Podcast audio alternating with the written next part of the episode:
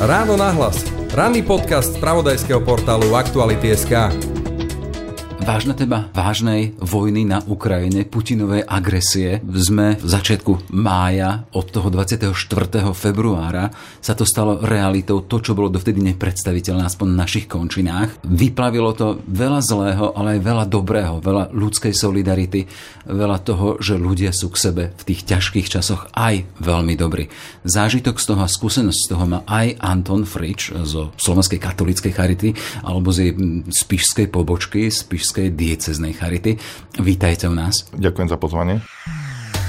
Počúvate podcast Ráno na hlas. Ruský prezident Vladimír Putin nariadil útok na Ukrajinu a rozputal ozbrojený konflikt v susedstve Slovenska. Ukrajinské mesta ostrelujú, stá tisíce Ukrajincov hľadajú záchranu v zahraničí. Dianie vo vojnou zasiahnutej krajine monitoruje vyslaná reportérka aj náš spravodajský tím 24 hodín denne, 7 dní v týždni. Všetky aktuálne informácie nájdete na Aktuality.sk. Ráno nahlas. Ranný podcast z pravodajského portálu Aktuality.sk. Anton Frič zo Slovenskej katolíckej charity. Vítajte u nás. Ďakujem za pozvanie. Pán Frič, vy ste nie len pracovník charity, ale v minulosti v tej svojej profesnej výbave máte aj skúsenosť spravodajského fotografa, e, fotoaparát a fotografie sú súčasťou vášho života a sú súčasťou aj toho, čo robíte teraz, lebo tie svoje cesty po Ukrajine a po pomoci týmto ľuďom, ktorí sú v núdzi, e, aj dokumentujete. Od začiatku, čo s vami spravil tento konflikt? No tak e, také prvé momenty boli, že som bol v šoku z toho, že sa to deje tu u nás, lebo mal som takú podobnú skúsenosť z Iraku, kde som vlastne pomáhal v utečenských táboroch alebo utečencom v Kurdistane. A, ale nikdy som si nepredstavoval, že také niečo budeme zažívať aj tu na Slovensku alebo vo vedľajšej krajine, vlastne, kde, kde prebieha tá normálne vojna hej, vo v celej svojej šírke. Hej, no, mm, v angličtine full scale war a nevedel som to preložiť. Som že horúca vojna, vojna so všetkými svojimi dôsledkami. A, a bolo to aj smutné, lebo mám veľa priateľov Ukrajincov a vlastne aj spolupracujeme dlhodobo s eh, dieceznou charitou svätého Martina v Mukačeve s ktorými máme projekt adopcie na diálku, čiže som aj chodieval na Ukrajinu. Ešte pred konfliktom. Áno, ešte mm-hmm. pred konfliktom, hej, takisto sme pomáhali uh, Charite Donetsk, ktorá sa presťahovala v roku 2014 z Donecka do Dnipra, keď vlastne Rusi napadli tú, tú Donetskú oblasť. A, a s nimi sme vlastne mali taký, a stále máme projekt pomoci presídlencom z Donetskej Luhanskej oblasti. E, čiže my na tú Ukrajinu chodíme, e, spolupracujeme s tými našimi partnermi a o to viac sme to vlastne prežívali, to, čo sa tam u nich O to viac si do toho boli zainvolvovaní. Ale to znamená, že tá pomoc, to, čo oni potrebujú a tie ich núdzi, akože saturovať to, to bolo čosi veľmi prírodzené vzhľadom na tie vaše predchádzajúce uh, kontakty. Čo všetko, akým spôsobom pomáhate vy po svojej linke? No, najprv sme pomáhali na hraniciach, čiže ja som už toho 24. hneď ráno, jak som počul, že o 7. si vždy púšťam slovenský rozhlas. Pustil som si vlastne správy a prvá správa bola, že Rusko napadlo Ukrajinu tak som volal šéfovi, že idem na hranicu, bude tam chaos, treba tam pomáhať. Už v tom momente? Áno, áno, v ten deň my sme po obede okolo 3. 4. už boli vlastne na hranici a už zaparkoval som auto hneď pri závore. Ale to je taký nejaký inštinkt charitatívneho pracovníka? Aj charitatívneho pracovníka, ale skôr by som to dával do súvislosti s tým, čo som zažíval v Iraku. Že som vedel, že keď niekde vojna začne, že ľudia sa ich hneď zdvihnú a utekajú, lebo sa boja. Hej, čiže to isté, to isté sa dialo aj tu. Hej, že... Čiže už 24. februára ano. ste popoludní boli na hranici. Áno. A čo ste tam zažívali v tých prvých hodinách? Tam bol strašný chaos, nedalo sa tam autom ani dostať v podstate, lebo bolo tam veľmi veľa aut z Nemecka, z Polska, z Čiech, ktorí vlastne prišli vlastne po tých ľudí, ktorí, ktorí utekali Eh, samotní colníci, policajti veľmi to nezvládali, pretože boli v takých tých bežných stavoch, akých sú v mierových časoch. Čiže neboli tam ešte požiarníci, nebola tam armáda, čiže naozaj veľký chaos. Eh, my sme tam boli neviem, asi prvý, potom o niekoľko dní postavili tam stan Červeného kríža, čiže už bolo aspoň také miesto, že, kde, že tie mami s deťmi sa mohli zohriadať polievku a podobne. Nám sa už podarilo vlastne na druhú noc dohodnúť s colníkmi, že nás pustili na tú ukrajinskú stranu, že my sme normálne s plnou dodávkou s dobrovoľníkmi prišli tam a tam sme im vydávali horúcu polievku, horúci čaj, hm, jedlo, plienky, čokoľvek všetko, čo sme nazbierali a sa nám tak podarilo každú noc asi dve dodávky plne, plne vyprázdniť. Tam bolo asi 10 tisíc ľudí. To si možno ľudia už nespomínajú, ale bol to február, bolo minus 10 v noci. Čiže tam bola aj zima, čiže aj deky sme im dávali a všetko možné. Čiže mm-hmm. niektorí tí ľudia tam strávili 48 hodín na tej hranici. Ja, a to bola to bolo... reakcia v horizonte hodín, ak vy hovoríte, ano. že už vtedy ste im mali čo dávať, znamená, že zo svojich skladov, alebo už vtedy ste rozbehli akciu toho, že ľudia mohli nejakým spôsobom sa rozdeliť s tým, čo mali?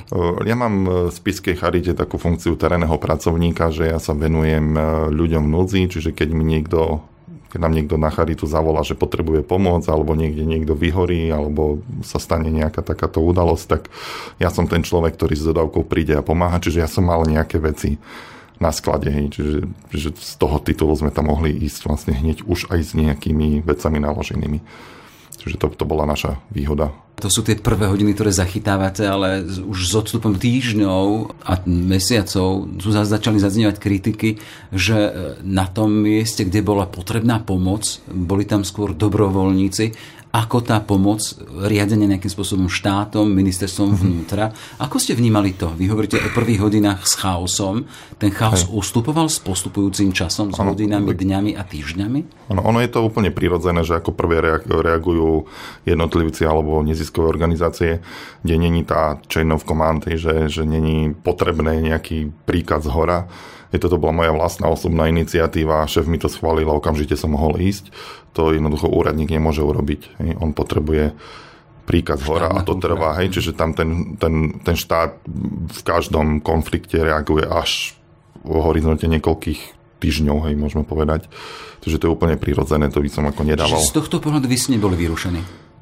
Nie, nie, nie. Z prístupu slovenských Podľa mňa je to úplne prirodzená reakcia. Bolo to prvýkrát, čo sa takéto niečo u nás dialo. Čiže ja verím, že teraz sa poučili a už keď náhodou nastane ďalšia utečenecká vlna, tak ak už budeme vedieť reagovať rýchlejšie. Nie. Čiže ja by som určite odporúčal tie kapacity, ktoré teraz tam máme udržiavať, a keď, hej, keď pôjdete teraz do tých hotspotov Michalovce, Humenom, tak sú úplne prázdne ale zažili sme včera, Rusi zbombardovali Zakarpatie, my nikdy nevieme, kedy vypukne nejaká panika a ľudia znova začnú utekať. Čiže určite minimálne možno do leta, do jesene nechať, nechať tie kapacity na mieste a udržiavať ich tam v nejakom základnom režime, ale s tým, že aby boli kapacity vlastne na okamžite navýšenie tej pomoci. Na začiatku sme hovorili to, že tá vaša reakcia bola veľmi taká úplne prirodzená, lebo boli tam aj tie personálne väzby s pracovníkmi uh, ukrajinských jednotlivých diecezných charít. Akým spôsobom reagovali tí vaši kolegovia z Ukrajiny na to, čo sa stalo? Predsa len každý z nich mal rodinu, mal svojich blízkych, možno potreboval pomôcť aj v tých svojich osobných záležitostiach, pomôcť možno svojim príbuzným to riešili na mieste, aj takéto veci ste riešili, mm. alebo aj oni boli profesionálmi a riešili tie väčšie záležitosti pomoci druhým? Hej, e, no, mnohí charitní pracovníci takisto odišli z Ukrajiny, takže to spočiatku aj oni mali veľký problém vlastne naplniť tie kapacity, aj tí dobrovoľníci, s ktorými pracovali, mnohí z nich odišli, čiže mali, mali problém vôbec s ľuďmi, aby, aby mohli pomáhať ďalej. Ale tí konkrétni, s ktorými my priamo pracujeme, tak tí tam zostali aj so svojimi rodinami. Čiže my sme ich hneď oslovili, že ako vám môžeme pomôcť, čo vám chýba. A ja som už prvú cestu vlastne na Zakarpate absolvoval 3. marca, kedy sme boli pozrieť ich skladové kapacity, situáciu, ako tam majú. Hej, Mukačev vtedy mali okolo 100 tisíc utečencov, čiže sa viac ako zdvojnásobil počet obyvateľov mesta a oni, oni sa im snažili pomáhať ako vedeli, ale nemali, nemali tie kapacity, že hneď sme zareagovali, že sme im pomohli s prenajmom priestorov, kúpili sme im vysoký zvyžný vozík a začali sme hneď voziť neviem, momentálne 3 až 6 kamionov každý týždeň vlastne vozíme pomoci, z čoho zhruba polovica, tretina zostáva na Zakarpati a zvyšok sa posiela ďalej na východ. Uh-huh. Kde to beriete? Nakupujeme to, i, e, zatiaľ sme nemali také, že by nám niekto prišiel a daroval. E, asi dva kamiony nám, nám jedna rakúska firma pomohla nakúpiť, ale nakúpime to zo zbierky, ktorú vlastne Slovenská katolická charita vyhlásila. Mm-hmm. Čiže to sú zasa peniaze od dobrodincov, od ľudí, ktorí chcú pomôcť. Spomínali ste, že neboli ste len v tom našom slovenskom, ukrajinskom pohraničí, ale s tými zásobami a s pomocou ste vycestovali hĺbšie do vnútrozemia Ukrajiny. Kde všade ste boli? No, taká prvá väčšia cesta bola do Kieva, kde sme, kde sme vtedy prišli s pomocou, eh, tam sme vezeli jeden kamión plus lieky v hodnote asi 200 tisíc eur, eh, kde sme vlastne dopredu už komunikovali s Červeným krížom, kde nám oni presné požiadavky, čo, čo vlastne tie, tie nemocnice potrebujú. To sme vlastne Červenom krížu odovzdali a zvyšok sme vlastne tak nadvezovali kontakty a zisťovali, ako veci fungujú. Vtedy sa tam veľmi aktívne bojovalo ešte v Kieve, to bol vlastne koniec marca Čiže stále v pozadí sme počuli také hrmenie, čo bolo asi 10-15 km od nás, e, vlastne delostrelecká paľba. Nebali ste sa predsa len svetkami toho, že boli zasiahnuté aj takéto kolóny, kolóny, ktoré evakuovali ľudí, kolóny so sanitkami, vy ste boli zásobovači alebo tí, ktorí humanitárna pomoc. Bol tam ten moment, že sa bojím? To, to riziko je tam stále prítomné, ale tak my sme všetci veriaci, vždycky pre takou cestou ideme na spoveď. A to vám pomôže? Áno, to určite pomáha. Aj tá, tá viera v týchto veciach dodáva aj odvahu, aj takú istotu, že keby sa niečo stalo, tak sa dostaneme tam, kde, kde sa máme dostať. Ja a... som tu mal pred časom takého vojnového fotografa, dokumentaristu Juraja Mravca, mladšieho, a on tak povedal, že vo vojne ateista alebo to takéto bezvýznanie nie je.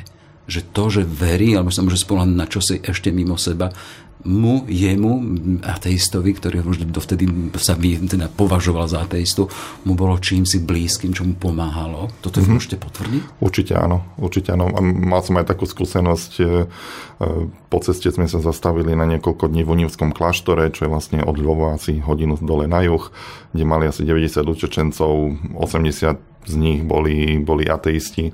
Oni sa normálne pravidelne zúčastňovali e, liturgii a, a aj, aj, aj bolo na nich vidieť, že sú vďační, že sú, že sú v tom kláštore a, a podľa mňa to bola úžasná forma evangelizácie aj zo strany toho kláštora, že ich prijali a pomáhali im úplne nezištne bez ohľadu na to, že či sú, či sú grekokatolíci, alebo pravoslavní, alebo rimokatolíci, alebo pravoslavní moskovskí nikto to tam nerieši. Hej, keď hovoríme o evangelizácii, možno o ľuďoch, ktorí nie sú zainteresovaní, predsa len to je súvis s evanieliom, so zvesťou Ježiša Krista a tým základným posolstvom tam je teda láska, nezišná tá, ktorá slúži. Ano. Čiže toto je aj priestor, kde, čo sa vyplavuje vo vojne v krízových časoch? Áno, môžem potvrdiť. Aj, aj názov Caritas je vlastne z latinčiny láska, čiže to je vlastne naša, naša značka Caritas Charita Čiže, to je, čiže z našej strany je to samozrejme a vnímam to aj u ľudí, aj, aj tá veľká vlna solidarity pomoci, ktorá na Slovensku prebehla vôbec vo všetkých európskych krajinách, tak to bolo, bolo úplne úžasné a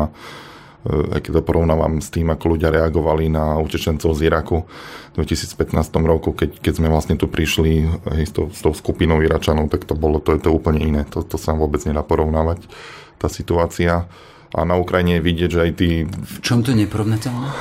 Mm, vtedy sme o mnoho viacej cítili odpor voči, voči takémuto niečomu. Ja som vtedy Charite ešte nerobil.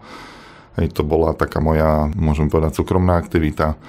Ja som chodil po celom Slovensku, robil som prednášky o utečencoch, o, o hej, potrebe pomáhať a veľmi často som sa stretával doslova s nepriateľskými reakciami. Hej, kdežto teraz e, Teraz, keď chodím a rozprávam o tom, tak e, skôr sa objavujú takí trolovia, ktorí popierajú, že vôbec vojna existuje a podobne, hej, tak to je...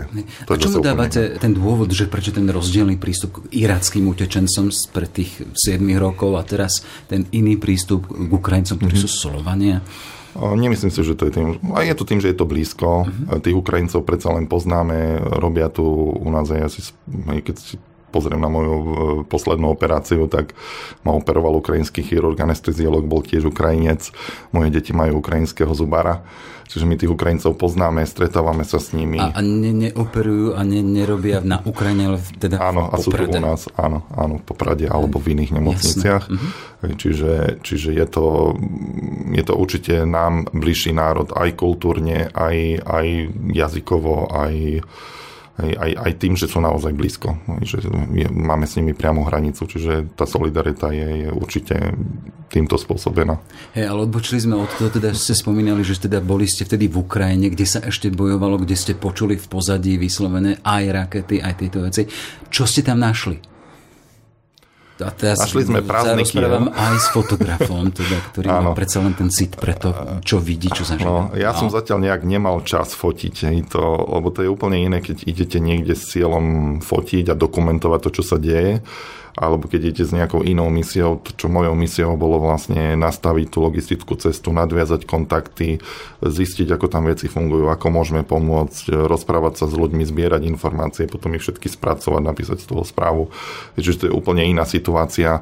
Čiže ja som sa k foteniu doteraz ešte, ešte doslova nedostal, ani tomu sa chcem venovať teraz v maji že, že zbierať príbehy ľudí, fotiť, dokumentovať a, a možno aj takto pomôcť vlastne fundraisingu na Charite, pretože teraz už tá solidarita, tá vlna úplne opadla a, a treba ďaleko viacej pracovať na tom, aby, aby ľudia naďalej boli ochotní nám pomáhať pri, pri tomto pomáhaní. Hej.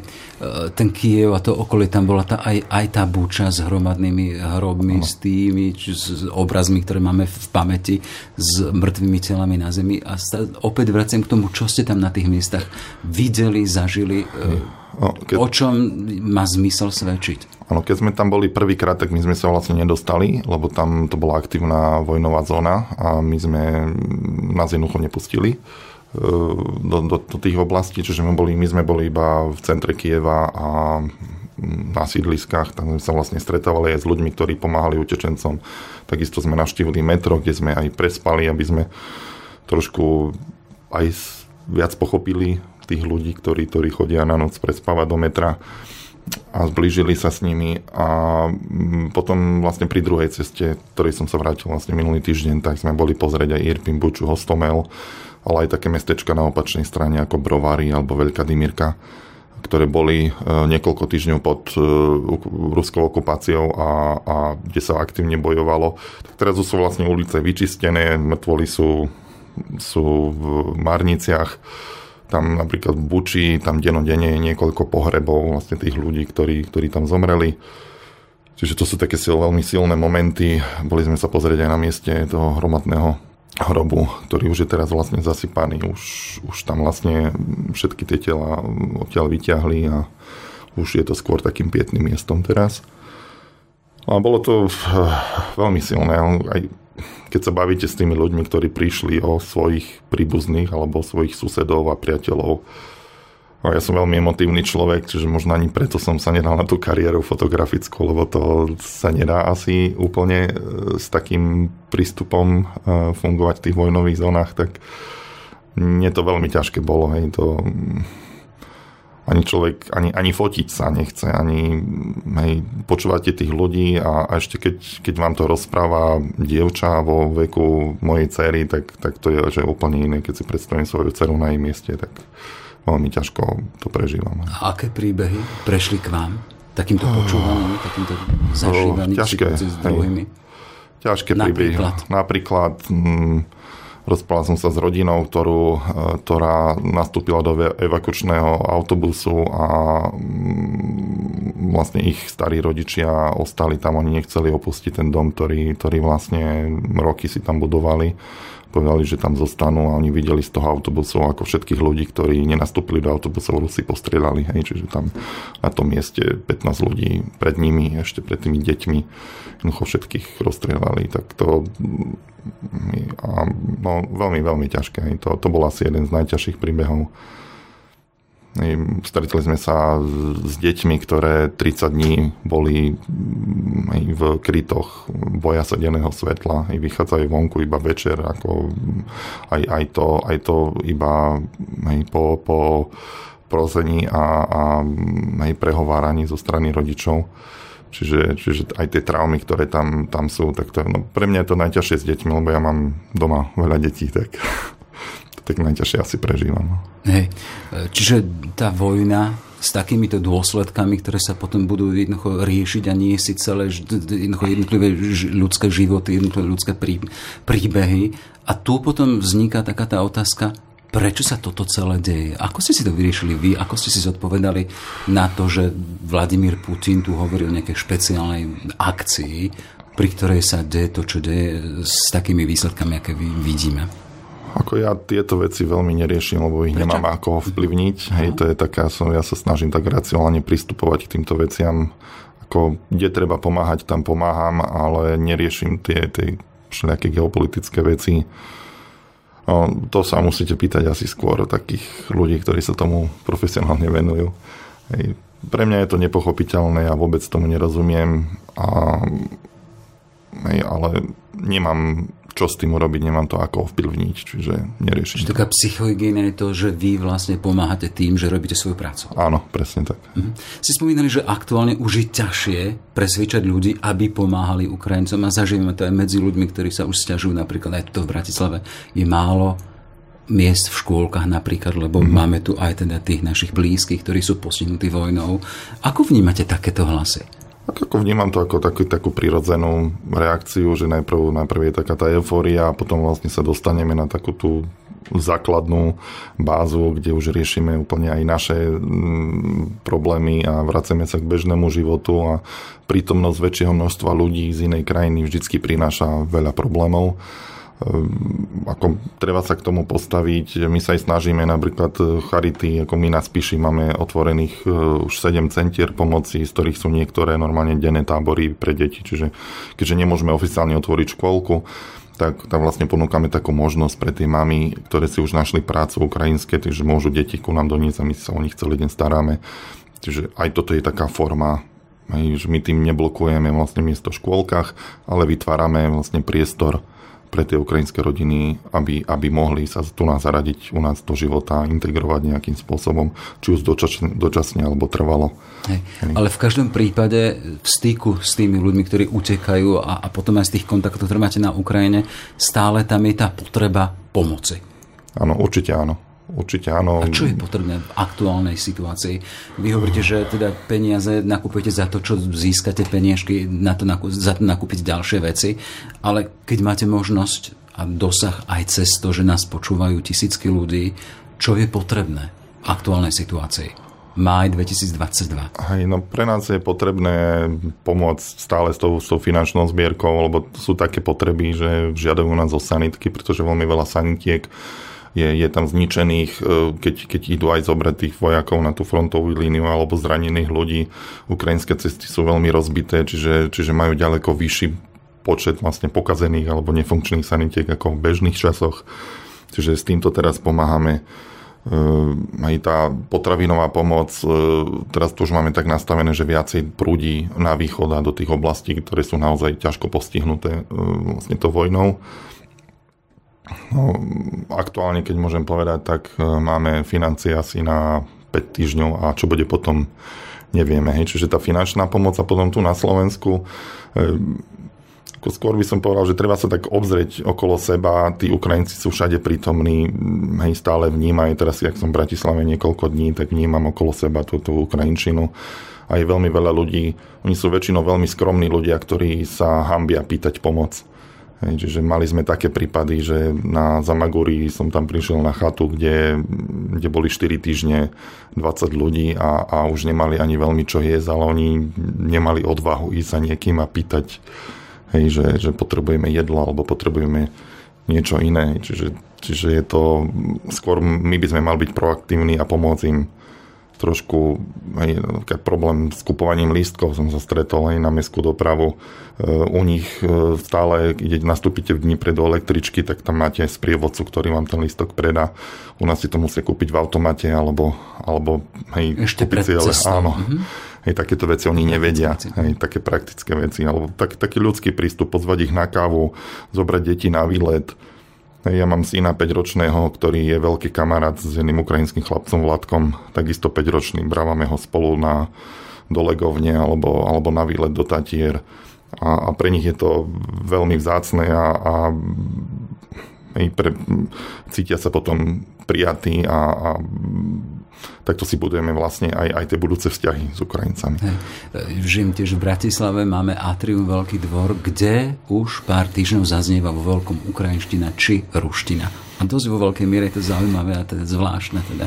My, ktorí sme prešli aj školami, kde sme mali povinnú ruštinu a teraz tu máme ľudí, ktorí tú ruštinu hovoria a, uh-huh. a pomáhame im. Chcem sa len ešte spýtať, e, hovoríte teda, že tí peniaze máte výhľadov od nejakých na nejakých 5 týždňov, ale predsa len Slováci takí e, nie, nedôverčiví, keď majú, majú dávať peniaze a pýtajú sa, že či sa tie peniaze dostávajú tam, na čo to oni dávajú. Keď sme teraz pri charitatívnej organizácii, katolická charita alebo spíska charita, akým spôsobom garantujete vy, ľuďom, ktorí tie peniaze poukazujú, tie prostriedky poukazujú vám, že sú použité na ten účel, na ano. ktorý tu ľudia smerujú? No, v prvom rade my nakupujeme vo veľkom, uh-huh. čiže my nakupujeme priamo od výrobcov alebo z veľkoskladov, čiže tam už šetríme vlastne tie financie a e, vozíme to našim partnerom. Spočiatku e, to boli takí naši dlhodobí partnery.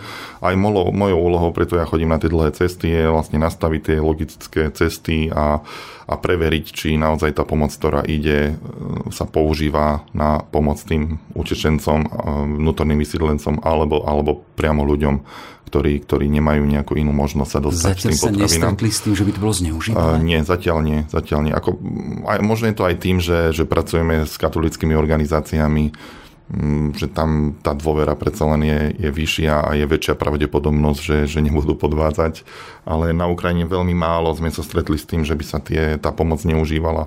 A je to aj trošku tým, že tam funguje martial čiže keď E, niekto prichytí kohokoľvek túto pomoc e, predávať alebo nejakým spôsobom zneužívať. E, zažil som situáciu, že mm, z dodávky predávali vlastne pomoc, ktorú to bolo ešte v tých prvých dňoch a prišli, prišli vojaci, dodávku zhabali, chlapov ich hneď zobrali na frontu. Mm. Čiže párkrát takéto niečo sa stalo a, a tí ľudia naozaj už, už si dávajú veľký pozor a, a takéto veci nerobia, pretože to hej, na Ukrajine je cítiť takú tú obrovskú odhodlanie a, a a aj organizovanosť, hej, čo keď porovnáte Ukrajinu predtým a teraz, tak tam tie veci fungujú. Keď vás aj kontrolujú na checkpointe, oni už majú databázy, vedia, že sme tam boli, čiže oni nás často ani nezastavia, alebo nás odmávajú a pošlú ďalej. Hej, hej tam je to čiže... záležitosť vlastenectva, hej, áno, ich áno. konflikt a tá Áno, tí ľudia tam aj, aj sami na seba dozerajú, hej, že keď aj vidia niekoho, kto by niečo takéto robil, že zneužíval, tak, tak tam je, tam je hej, naozaj si dávajú na to, na to pozor a lebo oni sami vedia, že keď jednoducho to budú robiť, tak, tak tá pomoc prestane tam prúdiť a, a mali by problém. Čiže my máme tú veľkú výhodu, že pracujeme s partnermi, ktorí sú naši dlhodobí partneri a nikdy sme s nimi nemali problém. Hej, no. Jasne. Keď sme to tak zatvoriť, čo s vami spravil tento konkrétny konflikt? Hovoríte, zažili ste aj ten e, na Viraku, už ešte ako fotograf, máte skúsenosť s utečencami. V čom to je iné a čo to možno urobilo aj s vami osobne? No, trošku sa mi nabúral rodinný život. Nabúral. Mhm. že som o mnoho menej doma a,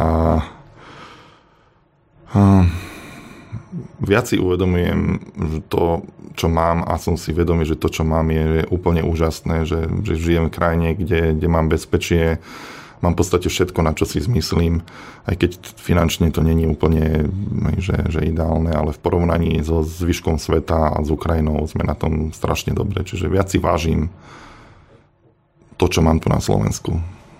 Toľko Anton Frič zo Spišskej dieceznej charity, ktorý aktívne pomáha Ukrajine v konflikte. Ďakujem pekne za pozvanie. My ďakujeme, nech sa vám darí.